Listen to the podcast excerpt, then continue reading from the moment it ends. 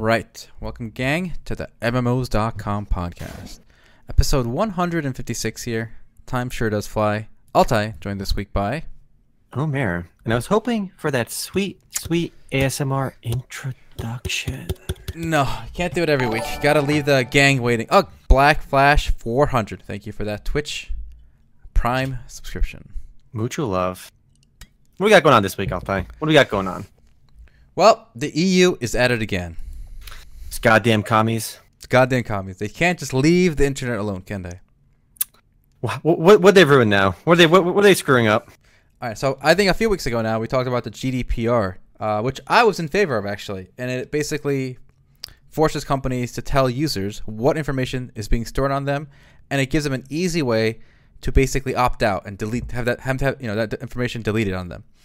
Uh, That's that, one perspective what the GDPR does, but the reality is what the GDPR ends up doing is it, it uh, puts on burdensome, burdensome costs for small gaming companies to comply with bureaucratic nonsense from the EU, which led to the International Ragnarok Online banning all EU players. It led to the shutdown of like three or four random games on Steam, and we're seeing more random games being shut down because of GDPR. The way Good you described riddance. it, the Good way, you des- the way you described that was so like peachy, like oh, it makes everyone's data more protective and it gives more power to the consumers. No, the reality is, you, if you if you live in you know if you live in Europe, you can't play International Ragnarok Online anymore. All right, you just lost your character and you're fucked. That that's the reality. Look, I, I like the fact that the default now is privacy. Okay, and if, that's too much bureaucracy for certain companies, then good riddance. I hope they go out of business. I mean, if if, if their if their um, starting principle is to fuck the customer, you know, screw over the customer, right? It's- then screw not- them. I don't oh care about them. god! Anyway. Look, hold on. Gravity. Interactive's policy is not Fuck to them. fuck the Yes, it is. No, it's not. They, they, they just don't have any systems in place to, to delete that cookie data, random bullshit. Like the whole GDPR thing was set up to combat co- companies like Facebook and Google, which have enormous amounts of data. Like your gaming company doesn't have. They, they're not really going out of their way to collect who you're PMing in game, all this other bullshit. They're, that, that's not important. That's not their business. They're not an average. That's for advertising companies. So gaming companies were kind of caught in the crosshair of the GDPR. It wasn't even targeting them. Anyway, that is not even our main topic of discussion. What are the Europeans ruining now? Let's hear Okay. it, Altai. Let's get to the real deal here, okay? So this week, uh, actually, actually last month, they passed something called the new copyright directive. I like that directive. You know, very, very formal. Sounds very Star Trek esque. The directive. And basically, this has a whole host of sweeping uh, articles in it. The w- most well known is probably Article 13. And what Article 13 is going to do is, you guys are all familiar with YouTube, right, out there? So on YouTube, now, if you upload, like, let's say a music video, right, that you just downloaded, you basically can't even get away with that. It'll automatically say, this is copyrighted, uh, it's owned by, like, UMG Music or whatever, you know, to, you know, you can't upload this. Well, a lot of other sites won't say that, you know, like uh, Dailymotion or all these other crap sites. Basically, they let you upload anything you want. Um, and you know, maybe later they'll get like a DMCA request and remove it. But initially, you can upload anything you want, and that's because uh, the operating principle on internet today is something called safe harbor. Basically, if you're a platform like YouTube or Facebook or or anything, you or, or Twitch, let's say, um, you're not responsible directly for what your users put online. Uh, if they put on like if I let's say I start streaming porn right now, I mean Twitch might ban me, but they're not gonna like be fined or whatever, right? Um, uh, as long as they uh, take down any copyright information that gets you know that the holder asks to get removed, right? They're they're in the safe. Okay, they can't be preemptively punished. like you- Uh, these companies. What direct uh, Article 13 is going to do is basically force everybody, every company, Facebook, everyone, to basically have a content filter in place, so that we you you cannot post a picture on Facebook uh, if it gets flagged. Let's say I have a picture of like I don't know Beyonce or something, and I put that online, and she doesn't want me having that picture and sharing it, right? I just cannot post it on Facebook. Mhm. So uh, what do you think of that, Omar? So it seems like what they're doing is uh, basically, whereas before companies were not liable for copyrighted content being posted on their platform, now they're more preemptively liable. So now, from my, my understanding of Article 13, I, I was introduced to it just basically in the pregame, is that now basically every website is required to have some kind of system in place already to prevent any copyrighted content from appearing on their website. Yep. Whereas this burden was not there before. Before, if there was something on there, the copyright holder could co- complain to the website and do a DM, some kind of takedown notice, and they would take it down. Now, basically, every site is required to have some kind of uh, content ID system, the way YouTube already has it, So you so basi- every website is required to basically prevent this stuff from ever happening in the first place. Now, the problem with this is it sounds good, and obviously people want to, you know, I mean, let's be real, most gamers don't give a shit about copyrights, and we all pirate music and stuff too. We do all that shit, right? But we want, you know, generally most people are okay with, you know, artists getting paid for their work and stuff. But it's going to impact, I think, um, the smaller companies more strongly. Like just in, in any kind of small website where you can't afford to have the those content ID systems in place. I know YouTube spends millions on their content ID system, but like any kind of off the shelf solution to prevent you know copyrighted content going on your website is, is difficult. Like what's this like, especially like comment systems. Like what's this? What's to stop somebody from copying and pasting an article on a comment or on Reddit, on Facebook, on anywhere? Like What- that just yeah, it's, not gonna, it's not going to stop them, but uh, the, the, There'll be fees. No, but it'll it'll, it'll flag it. Like, it- it- why not? You could, I- don't think it'd be too difficult. Here's the thing: I could see why in 1990 or whatever, when internet got started, why it was almost impossible for companies to preemptively scan everything that comes in. Right? Like if you're like if you're like MySpace, you can't like control what 100 million people are uploading every second, right? But Yeah. today, we as YouTube has demonstrated, there are you know the software, the technology it does exist to scan things automatically as they come in and flag them. Right? Like this clearly exists the technology for this. It, it exists, but companies like YouTube own it, and YouTube has probably spent like tens of millions developing Sure. the technology for Sure. themselves. Okay. But how do you expect a smaller site, let's say like uh like not Reddit, but there's a website called Vote, like V O A T dot code. They're like the they're the version of Reddit that allows like any kind of like free speech stuff. So you get a lot of weird shit on there. Like how do they police this, for example? Like how do how do smaller websites that are not YouTube, that aren't multi-billion dollar companies, you know, inf- have these kinds of systems in place? They, well, they they get they build it themselves, or they work together and fund someone to build them. It's like this: how do every restaurant, okay, in America at least, has to have like a sink like behind the counter, right? And and, Yeah. and a restaurant and a bathroom, right? A male and female Yeah. bathroom. Uh, I you could make the same argument. Wow, if, I want to open a small pizza place, I can't afford a bathroom. You know, a bathroom costs a lot of money. I don't think it's the same thing because even even the thing is even with YouTube's content ID system, they spend like uh like it's not just they spend ten million dollars and that's it. Like they spend millions every year to improve their content ID system and and they have people mandate employees manually removing content as well. Like put that kind of burden on like a, a non Fortune 500 non billion dollar company seems like really ridiculous. Like what was wrong with the previous system? Like Bro, the problem is there's a lot of copyright fraud going on. See, at least YouTube is preemptively uh, doing the right thing. There's a, a European uh, video serv- service called Dailymotion, and Mm-hmm. often when I search um, like a, a show to watch, right, like uh, like a Shark Tank or something, right, on Yeah. Google, like uh, Shark Tank, watch episode, you know, whatever six. Uh, Dailymotion is sometimes one of the options. I can watch full episodes on there, right? That would not happen on YouTube, but, uh, but it happens on Dailymotion. And Dailymotion, by the way, I believe is owned by a giant French company. Uh, it's not. It's not like a. It's not like a scrappy guy in his garage. Just you know, there's like this uh, myth that they're trying to you know fool you with. Hol- Hold on, there are like tiny ass forums. That the, the Daily, Dailymotion is obviously huge, but like this law is going to impact basically any small community, like anywhere, like where any whether it's a form, whether it's like uh I don't know, just any like fa- small website that has any kind of user contributions to it. It seems like such an unnecessary burden. Well, I mean, look, first of all, I'm, I don't know if I agree with this one yet. I'm not with GDPR. I was on board, right? With this Yeah. one, like Omar said, we just kind of learned about this today. I uh, so we're gonna read more about it. But my view on this is, I don't think it's unreasonable as long as we have. Co- but I'm against copyright in general. But as long as we have some copyright, and the legitimate legal owner of a piece of you know content is somebody, to, to have it all over the internet uh, and have these billion dollar companies like Facebook profiting from it, you know, when a clear way to filter exists, as YouTube has demonstrated, like for years now, it, it clearly doesn't add up. It, it, it can clearly be controlled, and it's clearly costing money to the content owners. Right? I don't know. Y- yes, but there's already systems in place to take down the copyrighted content, like Oh, take down claims. Of Those don't work though. People just keep re-uploading it. It's a joke. But how how, how is this going to work then? How, like how I, I don't see how this is going to fix it either then.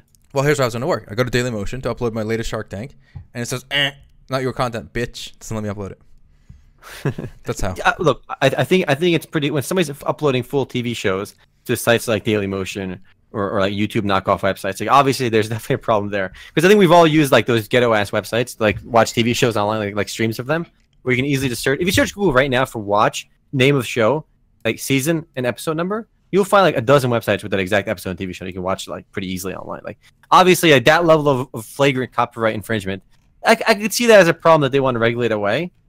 But beyond that, I think there's gonna be a lot of collateral damage. Just just like GDPR had a lot of collateral, collateral damage as well. We talked a lot about GDPR before, but like the reality is it really impacted small gaming companies.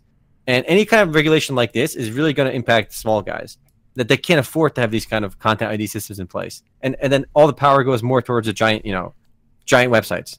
And that's the I don't think it's good for the internet.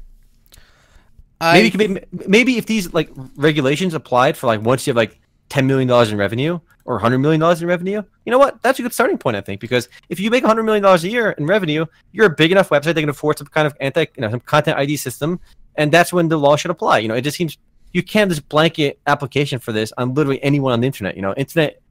I, I still think the internet, the beauty of the internet, has always been the fact that it's all these small like obviously big websites like Facebook, Google, Twitch, and whatnot are huge, but there are still so many independent websites and independent communities, a- and that, that exist outside of you know these giant corporations. I mean, I think the internet is beautiful for that reason, and and I don't want to take that away. Uh, what a romantic. That's already dying, even without this rule. By the way, every day I think the number of like those communities is just dying, being replaced by um, uh, whether Mm-hmm. it's a Reddit sub subreddit or a Discord server or a Facebook group. You know what I'm saying? Um, so it's kind of all those little forums and you know independent sites are all dying anyway. Um, but anyway, uh, to the, back to this.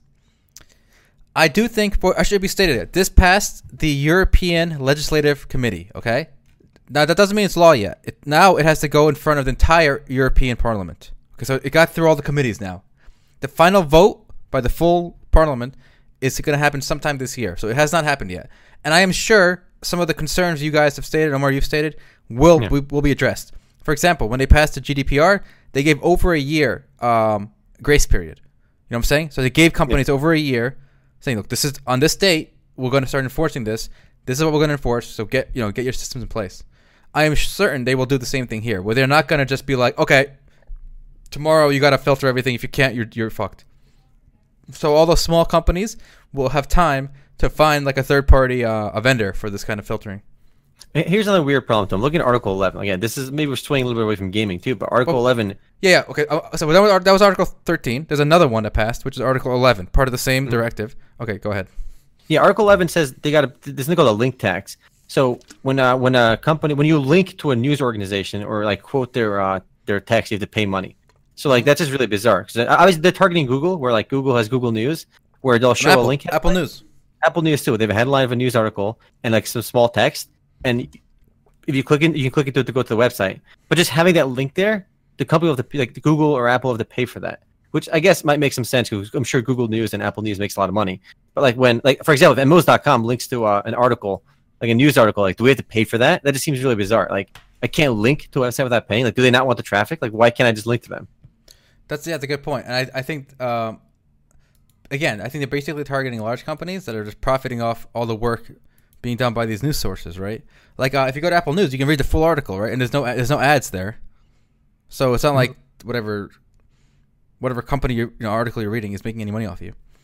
And this is almost like GDPR as well. Again, I think the pr- biggest problem with GDPR was a lot of the companies didn't know what to like how to comply with it, and that's why I think one of the reasons Gravity gave for basically shutting off access to Ragnarok Online in Europe. Like they didn't know how to comply with it because it wasn't explicitly spelled out, right? And this is very vague as well. So apparently, Article 11 doesn't even define what what constitutes a link. If you don't, if, if that word isn't even defined, you're opening yourself to liability because like it's not clearly explained. It's so not interpreted- defined because it's not the full bill. This is just a, Yeah. this is just past the committee that will now hand it to the full parliament, and they will decide all the definitions and stuff. This is like a principle, basically. Mhm. Mhm. So I think a lot of the scaremongering right now is just that scaremongering because what people are reading now is not the final bill. It doesn't take into effect. Uh, it doesn't take into account all the little you know, caveats and exemptions they will ine- inevitably put in to um, you know not to hurt little you know mom and dad sites or whatever. So do you, do, you, do you think this will impact gaming at all? Because I know I mentioned the pregame, uh, like a lot of games like Mabinogi and Final Fantasy 14, for example, have like, you know, you can put copyrighted music in those games. Like people can play music in Final Fantasy 14, for example. Like using, you know, if you're playing a bard, you can bust out like a like a harp or or a flute, and you can play music game. And people play uh, very popular anime songs and openings. People play music from Mario. I mean, Final Fantasy 14 specifically says like, don't do that, right? Like, will this give like a means for uh, copyright holders to try like monetizing that? Okay, I'm I not mean, sure. In, in theory, probably, but in practice, there's still no way Well, to actually. it, it that. depends how it does it. Like, do you have to do you upload like a file? No, so, like- you just play in game. You you, So you you just- press buttons in game. No, they can't. There's no way to filter that. But if you upload like a an image or a audio file, then I, I would suspect in sometime in the near future that could be automatically uh, detected. Yeah, I don't know. More more regulations on, on, on stuff like this is, is kind of scary. I, I just feel like we have pretty good tools in place for you know anti copyright. So I, I just feel like this this is gonna open this gonna this gonna I, disproportionately oh, impact I will, small companies. listen, listen, listen. As, as someone who p- pirates entire episode series, okay, entire TV shows, entire seasons, entire series, don't t- don't lie, don't sit there and lie to me and tell me that we already have good copyright protections in place. That is a lie. That is not true. That is true. In the West, we do have those systems in place. Excuse the me, problem is, hold on, hold. on. The problem is that when we when you when we watch when you watch pirate TV shows, you're downloading them from like Russia or, or somewhere in Africa where these rules don't apply. These EU laws don't apply to American web hosts, don't apply to Russian companies, they don't apply to Asian companies. When, you, when you're downloading this content or watching illegal streams online or random TV shows, they're almost always done from out of uh, out of Europe, out of Western world, because they No. know this. Yeah, If I if I'm doing BitTorrent, I mean, I'm also uploading as I'm downloading, and it's from Yeah. I, I set mine to 10 kbs to be a good bro, not zero. You know, um, so I'm I'm uploading TV shows from America. yeah, and, and you're and, and you're breaking copyright law. And today, they, you're breaking the law. They come after you today. This is not Yeah, going to change. but they're not gonna come after me. And why would if you're breaking the law and they're coming after you and they make a new law why would they come after you then the point is the minor offenders like you are not going to get targeted anyway what the people that will get offended, targeted with these you, kind of you stated be small we already had copyright protections in place, and I'm Yes, telling you they don't work. do. So we clearly don't have good systems in place. well they do they're just not enforced to come after small time infringers doesn't Well, make any sense Whatever, whatever it is, it's not enforced. So it doesn't. We don't. We do not have good systems in place because they don't work. most of these piracy websites are out of Europe anyway they're out of America and this this law is not going to change that all right it's only going to screw over small companies in Europe just like the GDPR did and at the end of the day it's it's just going to hurt the small fish Uh, I mean, I don't know. I think that's that's a very simplistic take, but we can read more about it and talk more about it. Um. Later. Yeah, yeah, we'll learn more about that because we. I, I- just learned about this Article 13 now. and I, I do look forward to reading more about it.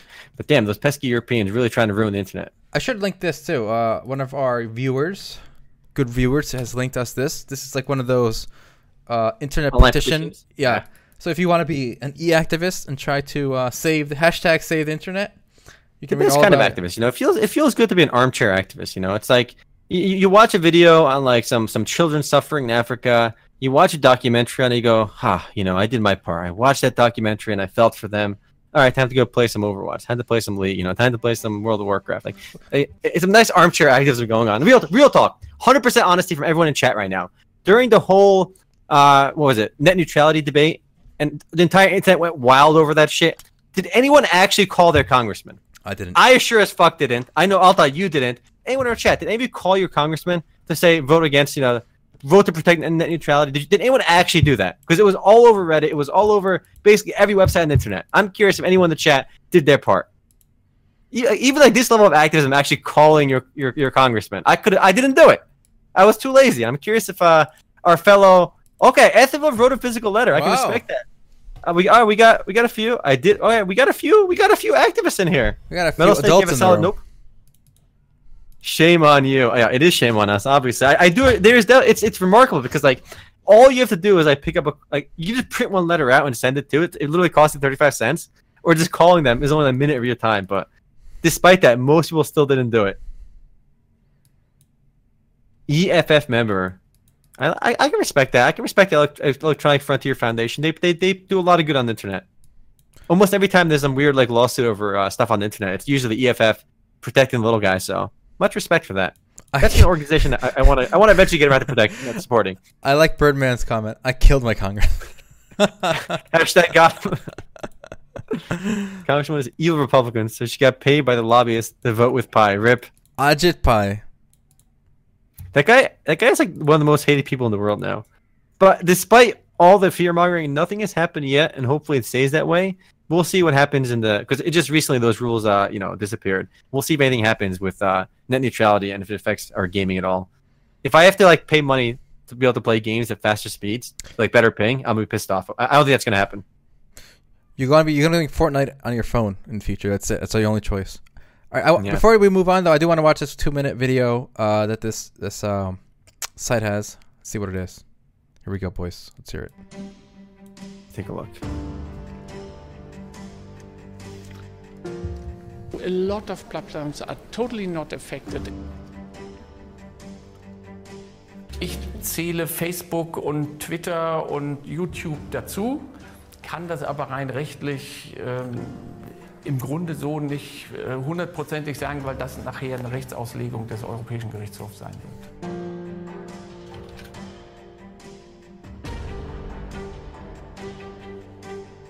I feel that the criticism hasn't been really balanced and not based on the actual text we've proposed. That's why all these claims of censorship, upload filters, and link hacks are all a total exaggeration.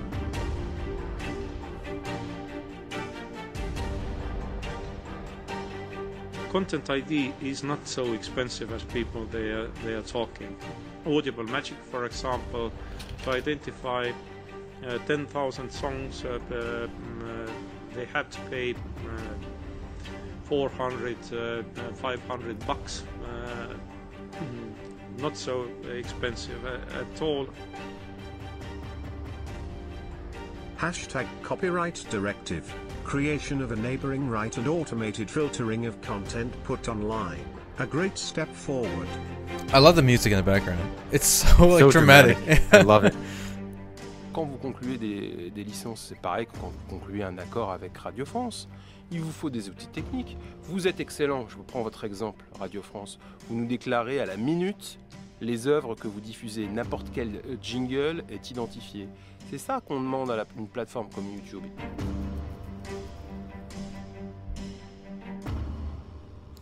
All right, there you go. Hashtag save your internet. Hashtag delete Article 13. All right, I, I, just I do want to just say the one thing is that every time something comes up that threatens the internet, you know, whether it's uh, this directive, whether it's uh, GDPR, whether it's uh, the net neutrality, I do think the internet people, especially like nerds like us, people that play video games all day, I I feel we kind of fit into that group. People spend all the time on the PC. We get a little overly cautious, and, and we typically blow things out of proportion, especially with net neutrality, for example. I mean, obviously nobody is voting to de- destroy the internet. I mean, the way SaveYourInternet.eu you know explains this is that the the members of parliament in Europe are voting to destroy the internet. Like, really? Is that is that what they're voting on? I mean, I'm sure there, there's a rationale why they're doing it, and I, I mean, it still seems like a bad idea to me. But I, I just want to exaggerate as like to destroy the internet. It's not good. Uh, you know, I, I, I don't want to see it, but I don't think you can frame the other guy's argument as they want to destroy the internet or some really nefarious thing. You know. But hopefully, you know, we'll, we'll learn more about it and talk more about it when, when we. I gotta more. say though, they were they were kind of deceptive in this video about one part at the beginning when Mm. they're talking to that guy. He's like, uh, I think you know Facebook and Twitter and YouTube will be covered, but I'm not sure. It's and then they, they're trying to frame him right, but he's just saying he wasn't. He's like that, that's up to the European justice whatever to like you know Yeah. determine. It's not his role. He doesn't know because it's not his job to know that. So why like they're asking him a question, he's answering like this is not my job. It, it's this department that's gonna handle that, and they're like, see, he's like lying to you. it's like what? that was kind of funny. All right, all right. Let's let's move along to something a little more exciting. All right, a little more exciting on the Maple Story 2 front. All right, I find this Oh, pretty boy. exciting. We know now when uh, Maple Story 2 is beginning closed beta 2. It's starting on July 18th and it'll be running through August 1st. And it's actually the MMORPG I am most looking forward to this year, and I've probably been most looking forward to for a while. Honestly, probably like for the last few years, this is the game I've been looking forward to quite a bit. And uh, you know, I'm probably gonna play the closed beta 2 that much, only because it's there will be a wipe. But I'm hoping open beta uh, rolls around pretty soon.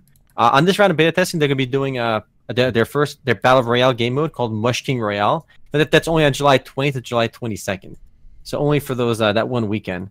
But I, I'm looking forward to playing this, and I really hope Maple Story 2 lives up to like what I saw in the closed beta one. If, if, if, if there's a lot more mini games and stuff to do, I think Maple Story 2 could be a lot of fun because the one thing I feel like MMORPGs are really missing, and they've been missing for a long time, is a sense of like it, might be a little hard to put into words. Maybe you can maybe you can help me out and see if you agree with me. But when I play an MMORPG, I want more than just rating. I want more than just like these core systems. I, I want to I want to log into a game and be in that world for five hours, three hours, however long I'm playing. Right? I, I want to be in that world. I want a reason to stay in that world. I, I want things to do, like a lot of things to do. And I feel like too too many MMORPGs, what you can do in Bless Online, right, is you just grind to max level and do PvP. What you do, like th- your your paths are so predefined. Uh, games like WoW and Fort Final Fantasy 14 have a few more things to do, a few more bells and whistles. But ultimately, I want to get lost in an MMORPG, and something I haven't done in a long time. I, I, to a degree, I've had the experience in, in Final Fantasy 14 because I've played with friends and we can find things to do.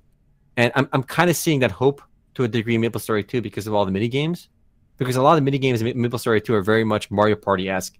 So it's a game you can kind of play to level up, and then when a couple of friends are online, maybe you all play uh, some of the random mini games together. You just do other things together in the game, and and, and it just I want to play an MMORPG for more than just the core combat. Is not, you know, and I feel like games have kind of forgotten, MMORPGs have kind of forgotten about that. It's really only World of Warcraft and Final Fantasy 14 that has that to a degree, where you have different facets of the game beyond just grinding and raiding, the pet collecting, the mount collecting, the the cosmetics, the emotes, the characters, and just just it, it's something. Because if I want to play a game, the real talk, if I want to play a game, like I want to play a game to play the game, if this makes any sense. I'm gonna play Overwatch. I'm gonna play League of Legends. I'm gonna play Battlerite. Uh, maybe even like Fortnite. Like if I want to play a game, those are the games I play. When, when I play Final Fantasy 14, outside of the windows where I'm literally just like hardcore try hard raiding, and that's the minority of my time spent in these games. I'm there for the experience of the living world. I'm there to see other people, to make connections, to play this game, and maybe like having the background while I, while I do other things as well in that game. It just that's what an MMORPG should be for me, and I feel like we've we've really lost that. Thoughts? Well, the problem with that is uh, there's a couple problems. One, uh, as uh, Derpy in chat said, the problem is so many of the social features now have moved outside of the client, right? With Discord. So I think Yes. what what you what you said is true. An MMORPG has to be more than the sum of its parts. And I think the best way to do that would be to uh, a few a few games are trying this. They to, they're trying to integrate Discord into their game. So somehow, first of all, a game should be like should launch as a, a windowed or borderless window. Full screen should not even be an option. Okay, like uh, the graphics settings should be pretty low, right? So that Yeah. it, it kind of is seamless with the rest of your desktop.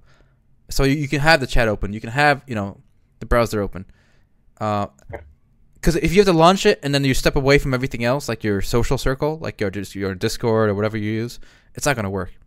Um, Also, somehow- drop yeah drop both m- them so you want a game that's ev- what every other game does pretty steep requirement that, that's not what i'm trying to say because one example uh, is i think what final fantasy 14 does pretty well is that like for example if i'm if i'm, if I'm on discord with my buddies right and we want to do something right maybe play a game right sometimes sometimes you know you don't all want to focus on a game so like you can play an MMORPG together but if you're just leveling an MMORPG, it's too like stressful. Maybe it's like too much like focus, right? But you want to just do something with your friends that's that's pretty low stress.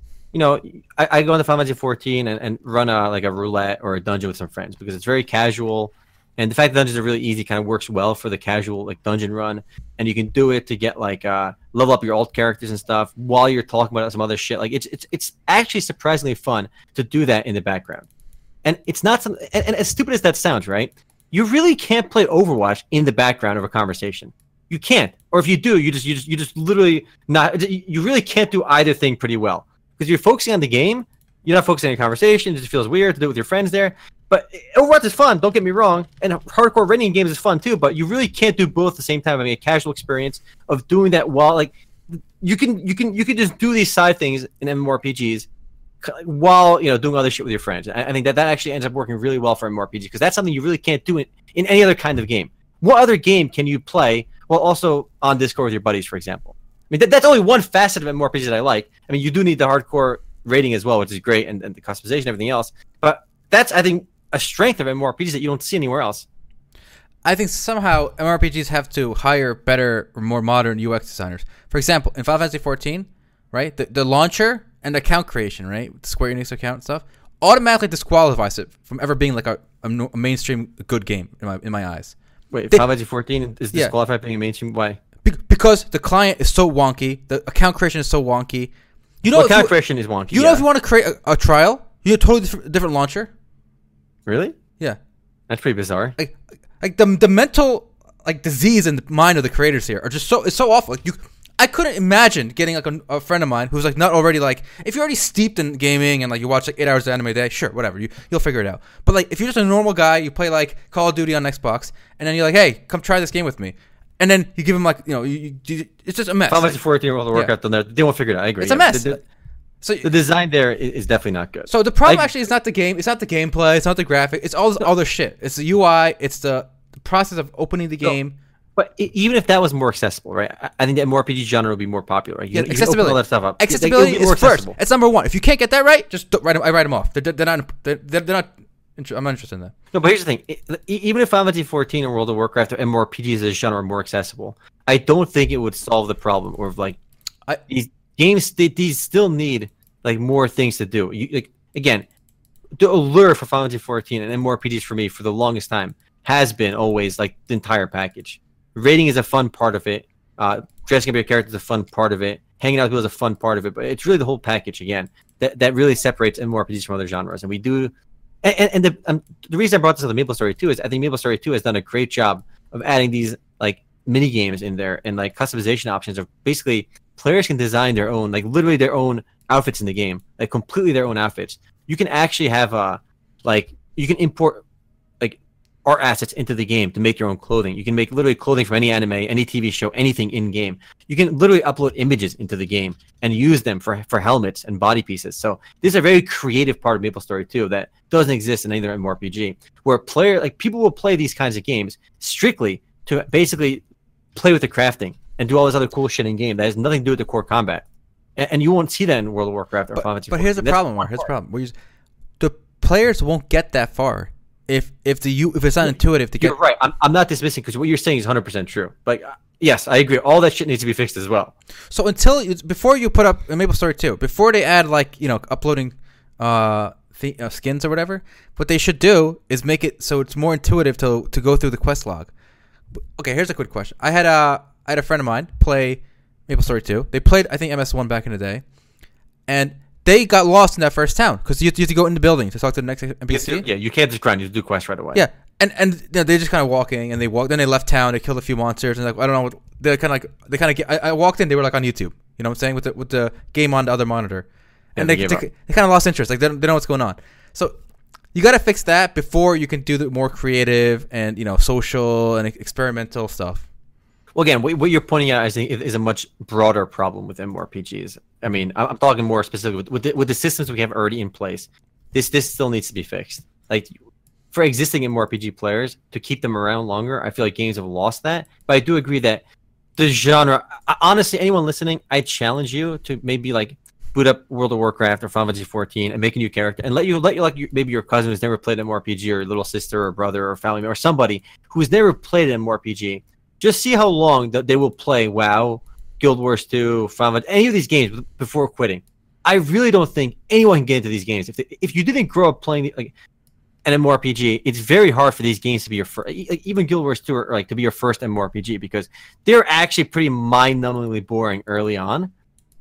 The whole process of grinding quest, although Guild Wars 2 does it better than other MMORPGs in the sense of achievement, it's still just done so bizarrely, and it just it just seems so weird to do the main story quest for Final Fantasy 14. Like your first instinct in these games to go explore and do what you want to do, and if you leave town to explore, you know, good luck finding your quest location again. It just it's really bizarre, and that's one of the things that's I think really hurting PC and more RPGs is how inaccessible they are. Yeah, imagine like they built this beautiful world, right? And then they tell you the world is yours. Explore it yourself, right? And then the 1st hmm. thing they do is clip your wings, and they okay, you got to follow this line we, we made for, made for you. It's just I don't know. I, I I love that picture I linked for uh, for Maple Story 2. And again, Yeah, what you can do, what you can do, and again, like some random person just literally took my picture from uh from Twitter and just slapped it on their Maple Story two character. Like this is literally one aspect. Another aspect which I absolutely love. I know uh, Mabinogi has probably done it, one of the first games to do it. You can compose your own music. So in Mabinogi, you can just make your own. Bards can sit in town and play music, and you can do the same thing in Maple Story 2. And you can actually, you know, which is awesome. You can just literally play your own tunes in town. So when you're walking around, you can hear like, oh shit, that music is familiar as fuck. Where's it from? Oh, that's the and that's intro to Your Lie in April. Oh wait, that's the that's the intro to Anohana. That's intro to Steins Gate. You know, you can recognize these very familiar tunes. Oh shit, he's playing Gerudo Valley. You know, and it's really remarkable because I was playing Final Fantasy 14 like a week or two ago, two weeks ago or so, and I remember there's this, this person in town is just playing music, and I, I just sat down there and listened to like the songs they were playing on there as a bard, and I asked, hey, like, can you play uh like anything from Mario? And they play this uh, one of the one of the very iconic songs in Mario. I'm like, whoa, can, can you play like something from Doki Doki Literature Club? And they play something from there. I'm like, holy shit, that's awesome. and they go, I'm trying to learn these other songs. So like, I they're on my friends list now, and like when they learn a new song, they like they PM me, oh, I just learned this song, come check it out, and like, oh shit, let's go. Like that experience, right? It can only happen in an MMORPG. Where else can you have this kind of interaction, where you're kind of discovering these things in game and learning how to play this like virtual instrument, like you know, like it, it, it just it's such an interesting experience and like that that feeling can only happen in MMORPGs. Well, That's why I think those are magical. You say that, but uh, as we saw a funny headline on The Verge uh, yesterday, do you remember that? It's a bit it's a bit bizarre. You can go ahead and share that. Okay, so I'm gonna show this to you guys, and I thought it was absurd at first too, uh, but you know what? They the guy actually makes a decent a decent, not great point. Okay, so his article: Fortnite has the most interesting video game story in years. Okay, now that's quite the claim, right? Uh, because as you guys might not know or know, Fortnite has basically no story. Um, and but by the way, this captures my uh, version, of, my ideal form of storytelling. Okay, so in Fortnite, what they do is once in a while the maps will slightly change. Like uh, a few weeks ago, they had that whole meteor thing. What on the, if you looked up in this uh, sky, you saw a meteor, and every like week it would get closer, it would get bigger in the sky. And then people theorized where it was going to hit. People thought it was going to hit the uh, the, the the twisted towers, right, the, the urban area, but it, it, it hit somewhere else. And then more recently, now they had a rocket ship on this on this uh, castle.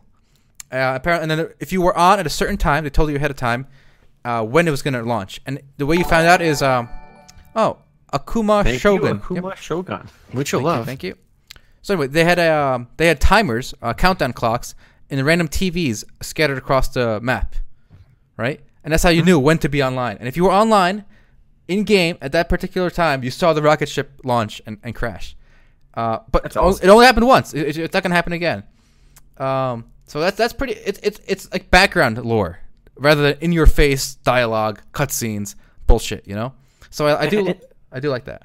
And to be honest, that kind of storytelling is actually pretty. I mean, the headline is kind of pretty ridiculous at first glance because obviously, the, you know, the guy, the, the author even starts the article saying, I, "I couldn't name a single character in Fortnite. I'm not able to tell you anything about the lore or the plot, or even really explain where the game takes place. Yet somehow, Epic's multiplayer shooter has produced the most arresting video game narrative I've experienced in some time, and it's only getting stronger as the game evolves. So that's a pretty powerful message considering a game that's a battle royale game has this kind of interesting background lore.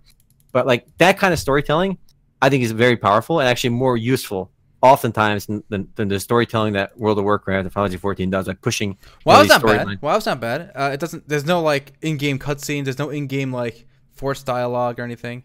Yeah. yeah. But it's, that that kind of storytelling is, you know, it's it's very like literally just you have to read the text to understand it.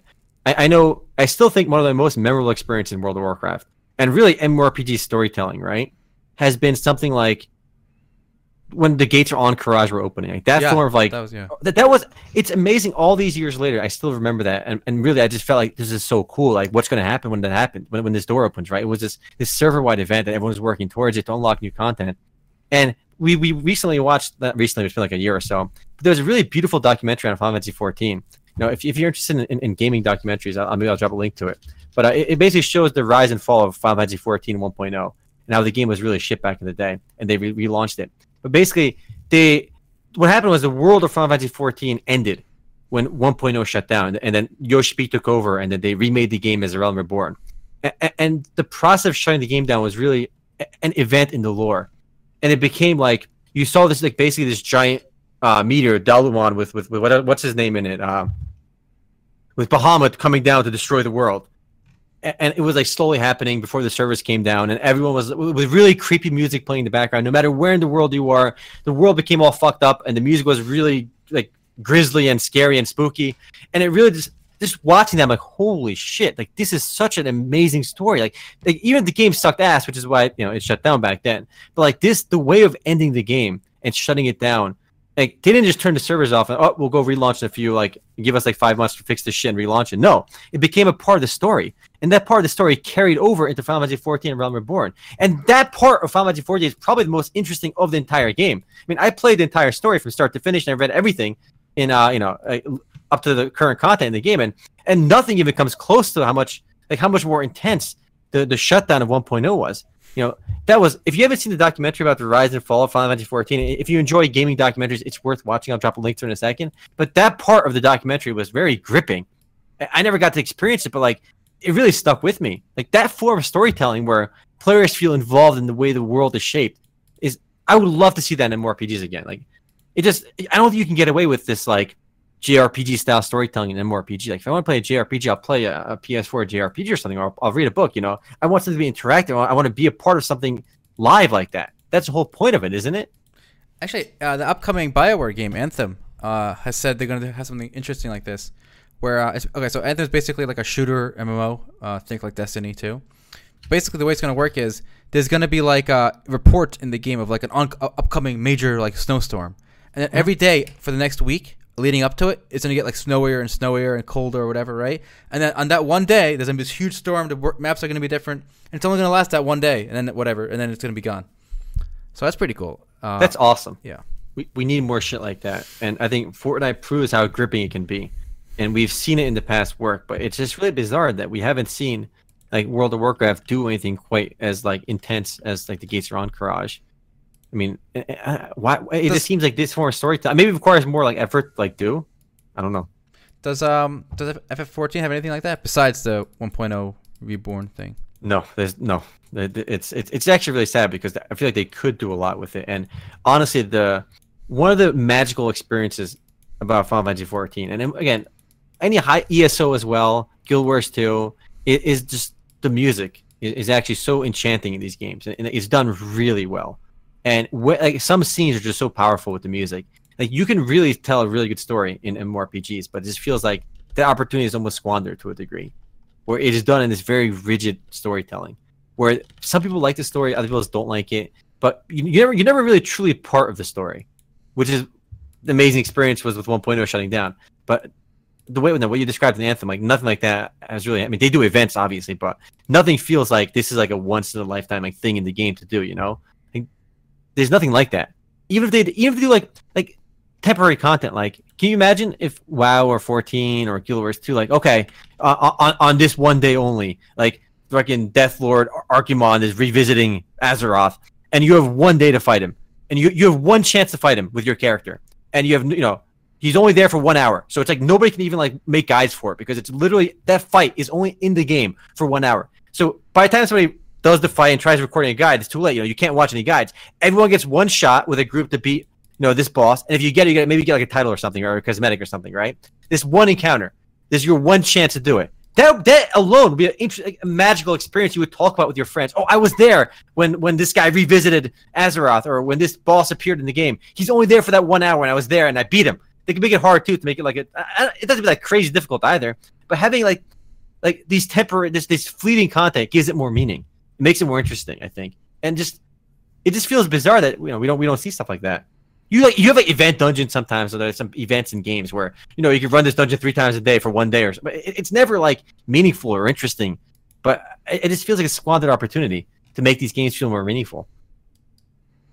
Uh, yeah, I know. Uh, it's been a while since uh, you know. I think WoW had a like a uh, there was some event around the burning portal too. Like different servers opened Mm. the portal at different times depending on you know the contribution of other players and Yeah, yeah, that that was good, good times. I I think we'll mention uh, several Artix Entertainment games did that. Uh, I don't recall. I, I've, I've played a little bit of AdventureQuest Worlds back in the day, but not too much, and a little bit of AQ, but never like crazy amounts. But like, I, I, if they did, if the games do stuff like that, I guarantee you that's a very memorable experience. You know, that's that's something you talk about with your friends years later. You know, I was there for that. I mean, people that played Final Fantasy 14 back in the day that were there when the server shut down, like that's a memorable experience for them. It's a part of like their their gaming history. Like that's like it sticks out with them. You know, I mean, it just e- events. It it you can call it an event as well, but like I feel like the term events and MMORPGs have really lost their meaning. Events now in any MMORPG are this just marketing gimmicks, right? Oh, it's like a double XP weekend, guys. Oh, you have like this one extra mini game in the gold saucer. Oh, you have a chance to get this one emote by talking to this NPC in this event. That's not an event.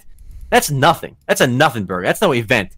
You know, like with Final Fantasy 14, they did the Valentine's Day event. You do this like you do this one silly mini game and you get like a really cute emote, right? It's, it's a great emote, by the way, but like that's not an event. You know, there was no nothing that went into that really. I just I talked to an NPC, I I, I clicked on some nonsense and I got an emote. You know, it's it's got to be something like uh, at least maybe nostalgia speaking here, but with with Ultima Online, I remember pretty pretty specifically there was an event happening in the Britannia graveyard where uh, all these undead monsters spawned, and we were there, there were there was like hundreds of players on the screen at once, and the game became so laggy that like we basically died due to lag. But I remember like holy shit, that this was an event. This was not like your regular old bullshit double XP weekend event. There was there was GMs in the game spawning monsters, spawning bosses, like some some never before seen shit was happening. And we were there to experience it. And I still remember it vividly because we were there. This was something special. And I remember like, you know, when when the boss that they spawned died, it dropped this really rare blue gauntlets. And this was back when we used to sell a lot of stuff on Ultima Online on eBay. And these gauntlets that dropped in the game were worth four hundred dollars. 400 real life bucks. And if I picked them up, I would have sold them for that price. I know I'd be able to sell that on eBay for that price. And I remember at one point we actually had these gauntlets. And what happened was the, the servers were so laggy. You move like one frame and then you lag for five seconds. You move one frame, you lag. And I picked up those fucking gauntlets. They were in my inventory. And there was like this level one fucking lizard man next to me and smacking me. I'm like, oh, I gotta get the fuck away from this lizard man because I can't attack it because it's too laggy. And then disconnected. I'm trying to log back into the game. It's like laggy as fuck. I log back in. The level one lizard man killed me, and there goes my fucking four hundred dollar gauntlets. Some other asshole probably looted off my body, and I missed a chance to get free four hundred dollars. But I still remember the event, not because of necessarily missed opportunity, but because it was something special. You know, it wasn't just another garbage event. How many? So I know it's hard to remember now, especially because the resolutions back then were smaller. Uh, how many people do you think were in that vicinity during that event? I'm trying to remember. It, like, remember, Unreal 4 is having a hard time with 100 concurrent players now, and they're just now patching it to, to have like a viable frame rate and everything. Uh, we know PUBG launched with a terrible, you know, server tick rate and everything. Uh, and it's amazing to think that back in 1998, they could handle, you know, uh, a thousand players on us on one shard, like one uh, Yeah. but obviously it wasn't a thousand players on one map, like one you know on the same screen or anything. But but I remember Britain Bank on a on an average night had at least what at least 40? 20, 30, 20, Yeah. 30, 40 at least. Yeah. yeah, And it wasn't laggy at all. and it wasn't so- laggy. So how does it they did it back then, but I can't do it today? It's so bizarre to me. Yeah, you log into uh, Bless and you try going into the main city. Uh, enjoy your 5 FPS gaming on an awful experience, and yeah, it's it's probably doesn't have more than 100 players there either. So it's just it's just bizarre that we can't fit that many players on the screen without having terrible lag. Okay, so let me, let me find a screenshot here. So this is It is- 1998, boys. Okay, uh, let me just. I mean, not, to like throw shit at like World of Warcraft and Final Fantasy 14 events, right? But when, when, I think the word event, right, I'm thinking the gates are Ahn'Qiraj opening. I'm thinking like some massive world changing shit. Like most of the time, the events in these games, the holiday events, yeah, they're like not bad. Like sometimes Square Enix will do like some kind of mini game and you get an emote for it. But like it's always an afterthought. Like oh oh shit, you know the event is ending like Thursday. I better go grind that garbage out right now. It's never something. Oh shit, this event, let's go do it. No, it's never like that. It is, it's never been like that for like as long as I can remember. I'm never like, oh shit, this event's going on. Fuck yeah, let's go do it. It's oh shit, I gotta go do it before it runs out just to get that emote, emote permanently. I'm never excited to do it. But yeah, look at this screenshot in, in Yeah. Ultima Online. Holy crap! Look, look, look how many people are, and this is this is literally one screen. Okay, this is and this is an 800 by 600 screen. If you count everyone in the, in the in this whole like town, it's way over, uh, way over multiples of like a Fortnite match. And remember, each of these people can, can mount or dismount. They can, uh, you know, cast spells. They can, you know, they have different weapons, inventories. They can chat in real time. Um, so I, I get it that 3D obviously probably makes things way more complicated in physics, right? But it's this isn't as if like these are um, simple uh, mobile, you know, characters. These are, you know, there's a lot going on with each character. There's a lot of possibilities on the screen. There's, there's there's 40 people on that roof. That means at least more than 40 on the ground. There's at least 100 people on that screen right there that Yeah. you just linked us.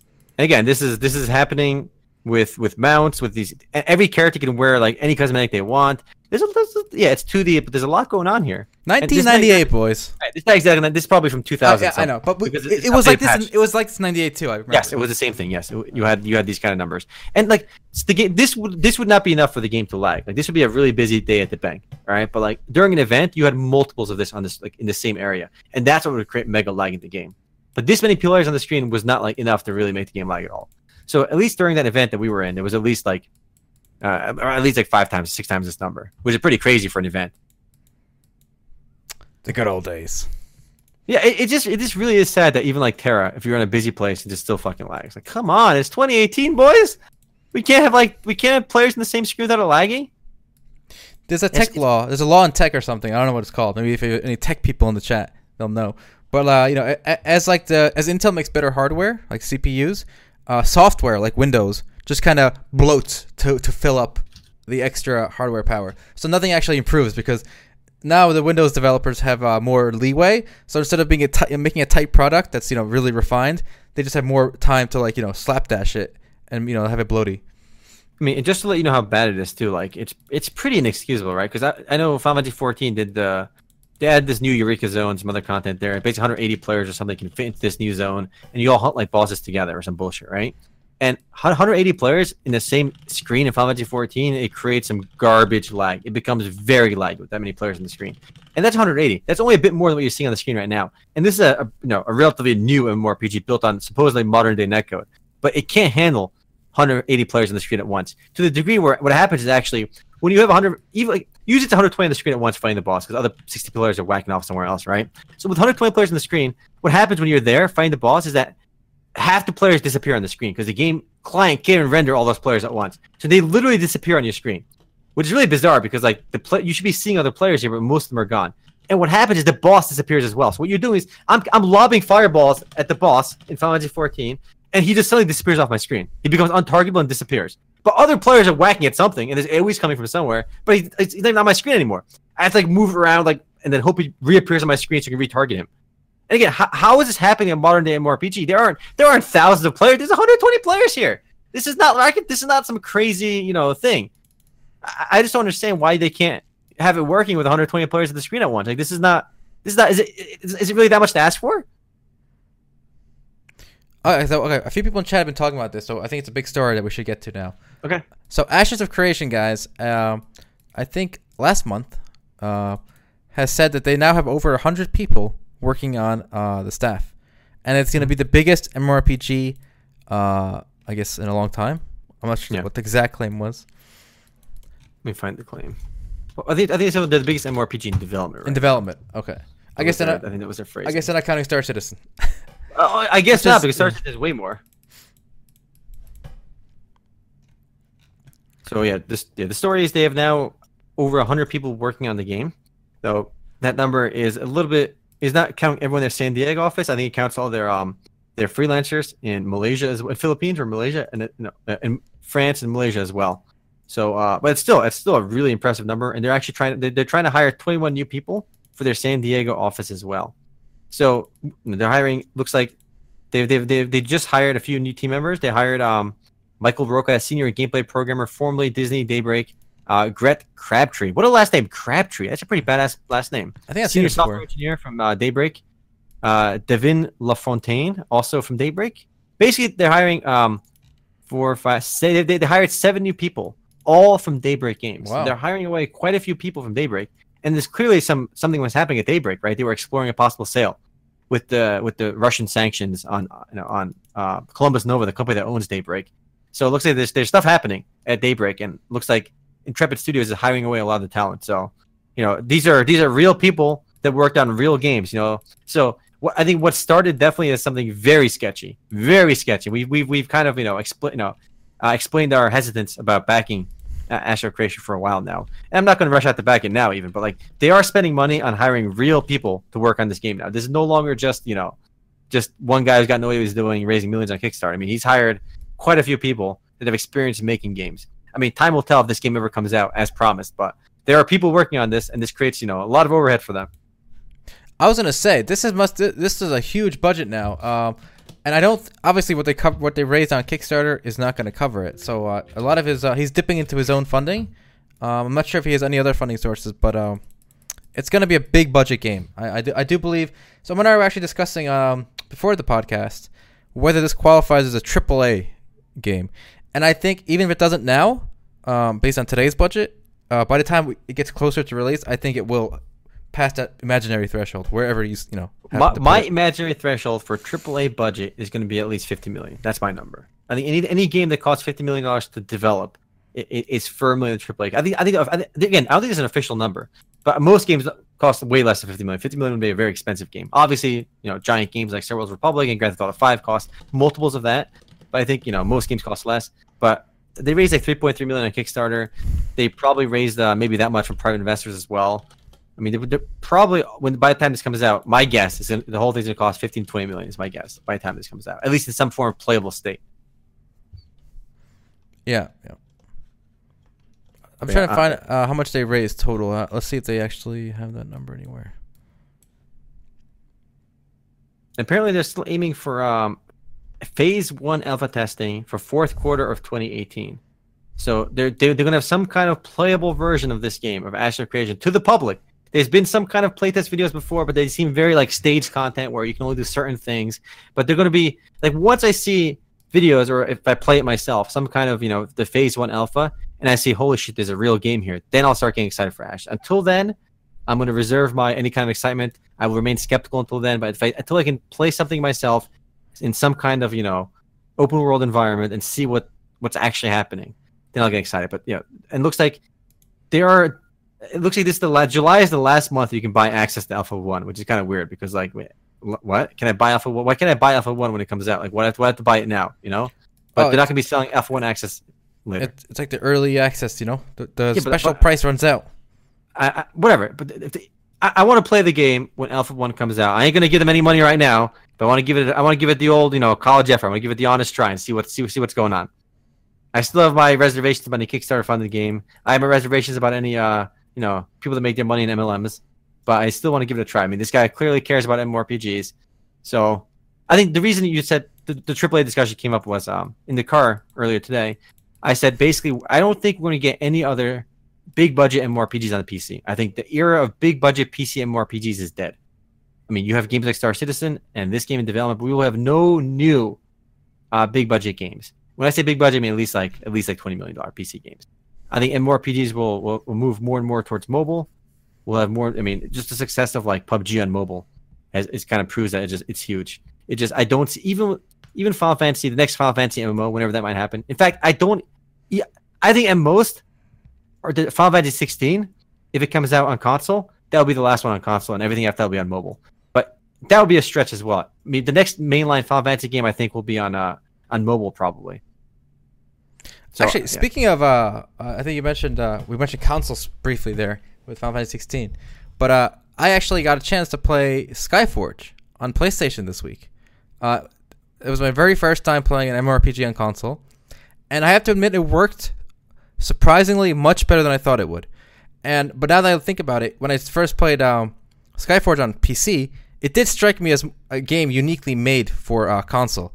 Uh, it had only a few abilities for each class at a time. Um, and even the visuals and like kind of look like a, a console style game.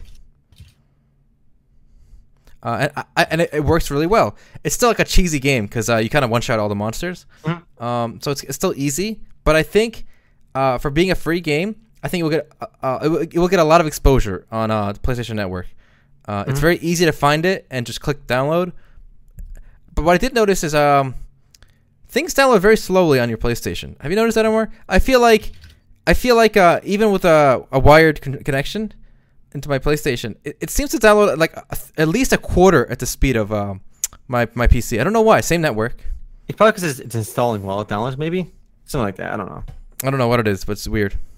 But yeah, I mean, you you, you play Skyforge. I, I've never played an MMORPG on console yet myself, but you saying it works well is good. I mean, it's it's an action game, so I think it's kind of better suited for it as well. But I I, I couldn't I, I could not fathom playing World of Warcraft on a console. No, for example. no, no. That just seems like so like. But what's weird is games like ESO has like most of their player base on consoles. Like I think it's one third Xbox, one third PS4, one third PC. So with most of ESO's player base on console, like why why doesn't World of Warcraft expand to uh, console? Like it seems like a pretty big market. Again, World of Warcraft has way more hotkeys, I think, than uh, ESO as well. Yes, yes, exactly. I think uh, certain games like ESO were, were designed with consoles in mind. Uh, whereas Final Fantasy uh, 14 as well is very much a WoW-like experience in terms of hotkeys and stuff, right? Mhm. But you, even that is on console, and I think you'd be surprised how many people play. Uh, like you know, it's really to me it seems very surprising because I guess I kind of live. We all kind of live in our own bubbles to a degree, but a lot of people play these games on consoles, which it just seems so unfathomable to me to want to play and an MMORPG on a console. But like it, it's a thing, you know, people don't have good PCs; they play on their consoles. I, I will say this, okay, this, and this this says much about how bad MMORPGs have gotten lately. The fact that they work on console now. Okay, so while I was playing Skyforge, right, not once did I even consider ta- a talking to anybody, b partying with anybody, uh, c interacting with another player in any way. You know what I'm saying? Where the reason in the past I thought it would be impossible to play an on console is because in my mind I was imagining MMORPGs as how they used to be, right? Where you had to party, you had to talk. Hey, for this quest, where do I go? Three, four times in chat until someone answers you, you know? Or if someone's, you know, killing or camping a monster spawn with you, You guys say, hey, you want to party so we can both get the quest done? But you don't have to do any of that anymore. Uh, it was basically a single player experience for the hours I played. You know, at no point. I wonder how long I have to go until I have to. Actually, I don't even know how to chat with anyone. I don't know if I can chat with anyone on the PlayStation because you never have to anymore.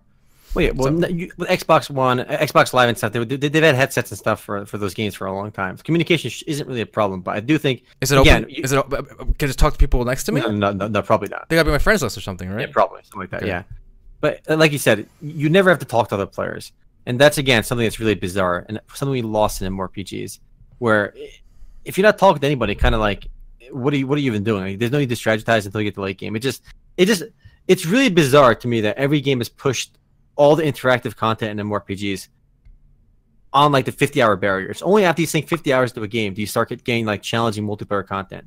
Like until you reach like it, it- it's such a meme now too, like an RMORPG and stuff. Oh, it gets fun on the end game. The end game is fun. What about the rest of the game? Is the rest of the game shit? It just I don't know. I, I, for example, I didn't really I did not have too much fun with Final Fantasy 14 until late game. Unfortunately, you know, I had fun with WoW in the early game, but that was back in vanilla days. And since I re- when I played WoW with Mists of Pandaria and I got the max level again, I'll tell you what, I had no fun in the early game. It got a little more fun late game, but still, like the early game, it, it's such a bizarre experience in MMORPGs nowadays. I also had a chance to try Destiny 2 this week. Um, Another very the the monsters felt very um, like giant um, balloon pinatas. They were they were like these big scary uh, guys like monsters, but you they uh, they do so little damage that you can walk up to them and melee everything that comes your way. So the first few levels, I'm only meleeing. I'm not, I'm not even using my gun. So I walk up to these giant brutes with these big guns and I just knife them, uh, and I just feel like it's like um you're, you you you you get trained not to be afraid of these giant monsters. You're like you know it's like they're like a joke, so it's kind of funny. But I will say this about it: the music, production value, and the visuals, like the backgrounds and stuff, is really beautiful. It's really worth. Um, Omar gave me his copy that he got with his humble bundle for like ten bucks or whatever. But it's really worth just walking through uh, if you have a free copy or something to see the visuals if you have a good PC. Uh, there's, no, there's only one difficulty in that game as well, right? Yes, you can't change the difficulty. So it is really bizarre that you can't change. The, you beat the first few levels just literally meleeing giant giant aliens. Yep. Pretty funny. Somebody in the chat asked like, "How do you plan on playing Alpha One for uh for Ashes of Creation?" I said, "Yeah, I'll just ask them for for. Did, you- did you buy uh, Alpha One access?" I said, "No, I'm not giving them any money." He said, "How are you gonna play it then?" I'm gonna ask them for, for press access. He's like, he's like, after all the money slung at them, I doubt they're gonna give it to you. He makes a good point, but we'll see. Uh, indeed, we'll see. We'll see, Dewey Bear. We'll see. Or I can just bum a friend's account who probably ended up. Uh, I'll, I'll bum it off one of you guys in chat that ended up uh, backing it. We'll see if I can't get in. It just, I, I, I, just, I just hate how all the fun parts of MMORPGs are, are pushed to the end game. It's just such a bizarre experience. And, back Maple Story 2, that's why you know the beauty of Maple Story 2 is you got the grind that every MMORPG has. You you got the but now you have a ton of other shit you can do, whether it's the the customized crafting and customization for gear, the music writing, the mini games. The mini games I think are especially good. And it can really broaden the audience like to capture more casuals. Like honestly, like if Maple Story 2 has like Mario Party like amount of mini games, that's gonna be god tier. Like I don't think they have that many yet, but if they just add more, like that's what they should be like focusing their content on. They just churn out more mini games for their Maple Story 2 and the game's gonna do amazing. IMO. We shall see. Hmm? So, it's uh, well, I already know the answer. So, Maple Story Two is your most excited for MMORPG of the summer, right? I cannot get excited for a Kickstarter back game. It just it just No, against Maple, no, no. it's Maple Story. to me. What is your most excited? yeah, Maple Story too. But I, I, I mean, Ashes of Creation and, Oh. and Star Citizen and Camelot Unchained and Crowfall.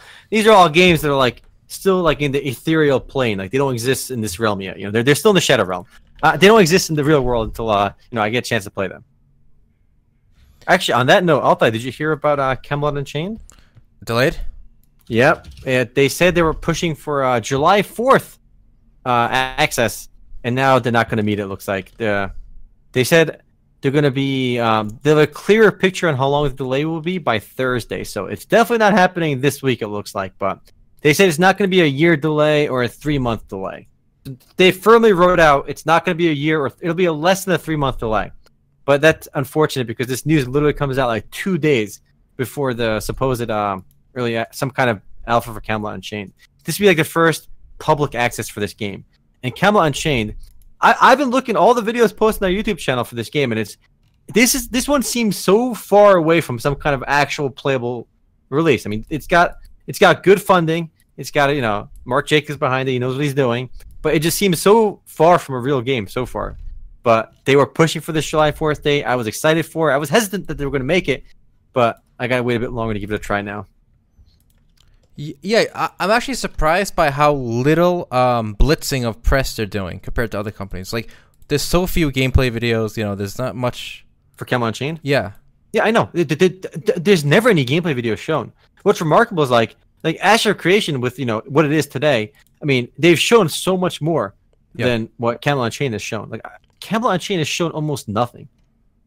And again, this is a guy who's at least you know he's got he raised millions in backing now from besides besides crowdfunding money. He raised millions from private investors, and he's made uh you know he's worked on Dark Age of Camelot and you know Warhammer Online. And, and despite that, that he's shown so little.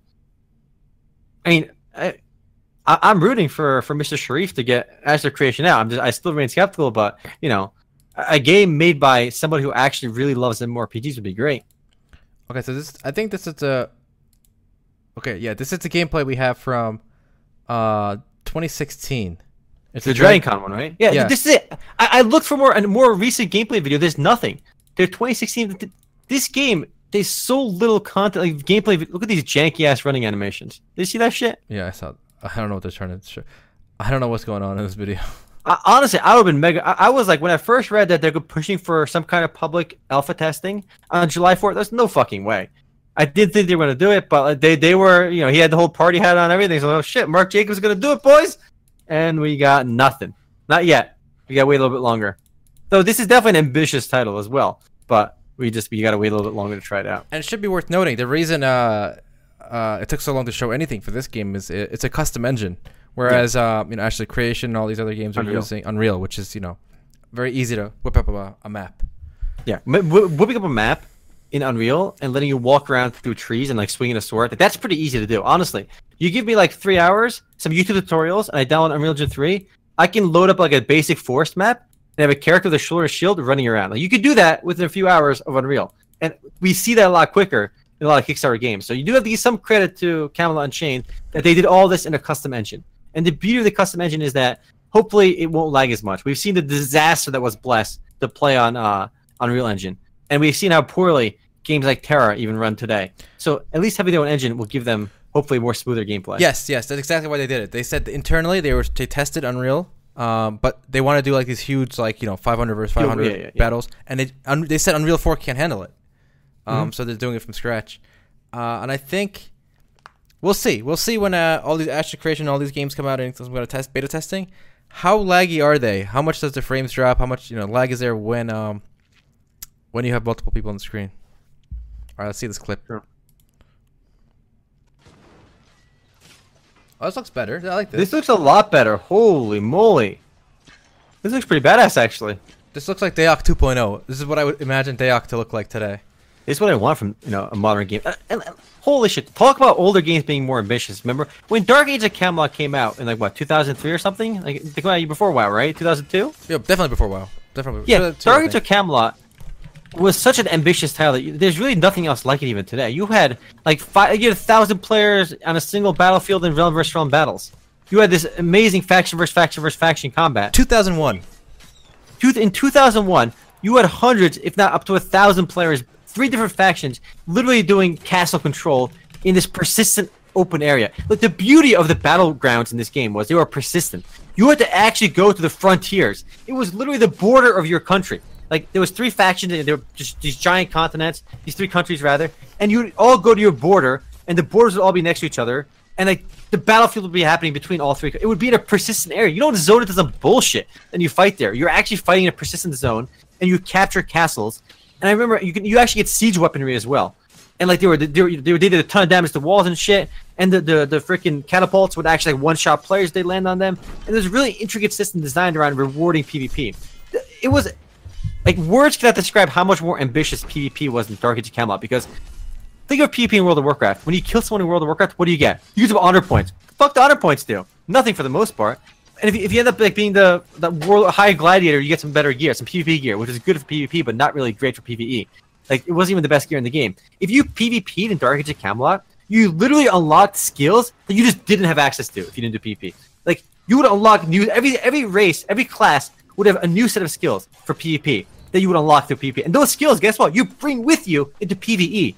Well, And that's, that's another good, good point about ambition back then versus today. First of all, even this game, which is made by the same guy who made uh, Dark Age of Camelot, is less ambitious because there's no PVE element to it. So Yeah. Dark Age of Camelot had a full fledged PVE part to it. I'm I'm, so, I'm talking, you know, dungeons, you know, bosses, you know, yeah.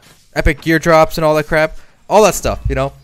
Uh, and on top of it, it had this, you know, red RVR stuff going on. Uh, whereas this game only has, I shouldn't say only. I think there's one PvP esque dungeon, where you can. I, I'm not sure what killing the mobs does, but I know there's not a traditional like uh, grind or PvE, you know, in this game. Look, you literally got it was amazing. You you unlocked new activatable skills, and not just one or two. There were like dozens. Oh, and you you literally got permanent stats for doing PvP. Oh, you you unlocked enough PvP points, you can spend it on permanently getting like 20 new intelligence points that stick with you forever. It was actually amazing. Like even as like an if you weren't into PvP, you have to like you could still do it and participate. And like you did, the beauty of the PvP was it, wasn't like super high risk, high reward. It was when you died in PvP, you didn't really lose anything. It was a minor inconvenience, and that's it. But if you fight for your faction, you know you have to go to the front lines and take keeps for your faction. You you literally get rewarded with permanent stat points and new abilities. And beyond that, whichever faction controls, there was like a handful of relics that were were in the in the in the frontiers. Whichever faction controlled the relic got realm wide bonuses. So if your faction owns a relic, everyone in the faction gets bonus like maybe more intelligence, more stats. Like per like, uh, while they control that faction, there was a real sense of like pride for fighting for Midgard or Albion or Hibernia. Like it was intense, and it was such a it was a, a mind blowingly ambitious game that you just compared to like even Bless that they spent like seventy million dollars on. What it's a generic Korean PVE game with some PvP. It is nothing ambitious about Bless. There was never anything ambitious about it. Like and somebody mentioned even games today being less ambitious. Like this game is only th- like, three classes per faction, right? If you look at the class in Dark of Camelot, holy shit, the game at the game had like over ten races per faction, and like at least fifteen classes per faction. It's insane. It looks like 1, 2, 3, 4, 5, 6, 7, 8, 9, 10, 11, 12, 13, 14, 16 classes per faction. 16 with multiple races for every single one.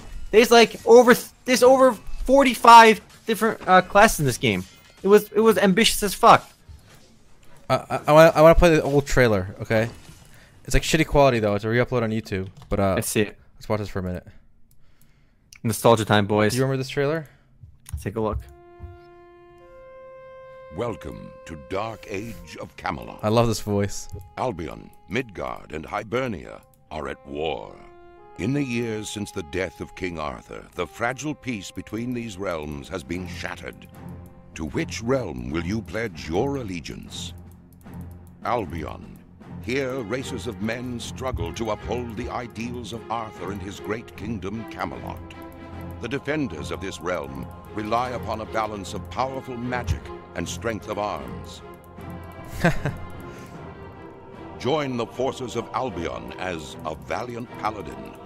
This warrior of faith uses both sword and divine favor to aid comrades in battle. A powerful wizard, a mage that wields elemental magic to obliterate enemies. A cunning scout, an archer who strikes at foes from long range with a fearsome long. All right, let's let's skip ahead a little here. Of tremendous I thought those spells casting in nature. Dark Age of Camelot was the coolest thing in the world. I and came summons across and the spells were disgusting aid in in class, but like, oh my god, the Dark Age of Camelot These spells are were gorgeous. of the classes I would be like, holy shit, Dad, look, when I cast this shield on myself, look how cool it looks. And I call my dad over, look at my screen. The buff looks so badass in the game. I love the way you. I love the way they wave their hands. Every spell is like a different, like you know, like. Or pierce the legendary You know, like, veil they'd always move their hands around. the Evil within. The Emerald Isle is yours to discover. Midgard, a land of strength, courage, and noble tradition, where warriors fierce and fearless seek to honor their gods through victory on the field of battle. By force of arms and lust for glory, the races of the North strive for dominance over their enemies. Rally to Yeah, the yeah, yeah, yeah. werewolves in fire giants. Yeah, This is a pretty It is cool a trailer time despite of its com- age. Yep. Well, there it is. So th- anyway, uh, Camel Chain is by the same guy, even the names are similar, I guess. So there it is. Yeah, I'm looking forward to giving it a try. Unfortunate that they did have that delay though, but I mean, hopefully we'll find out on Thursday again how how bad the delay is. Hopefully it still comes out later this month, if anything, because I, I do want to give it a try. You know, especially after I saw that more modern gameplay trailer, that little clip for it. So PP in that game was pretty intense. There's actually I could gush about you know Dark Age of Camelot for a while, but you know, it was something else.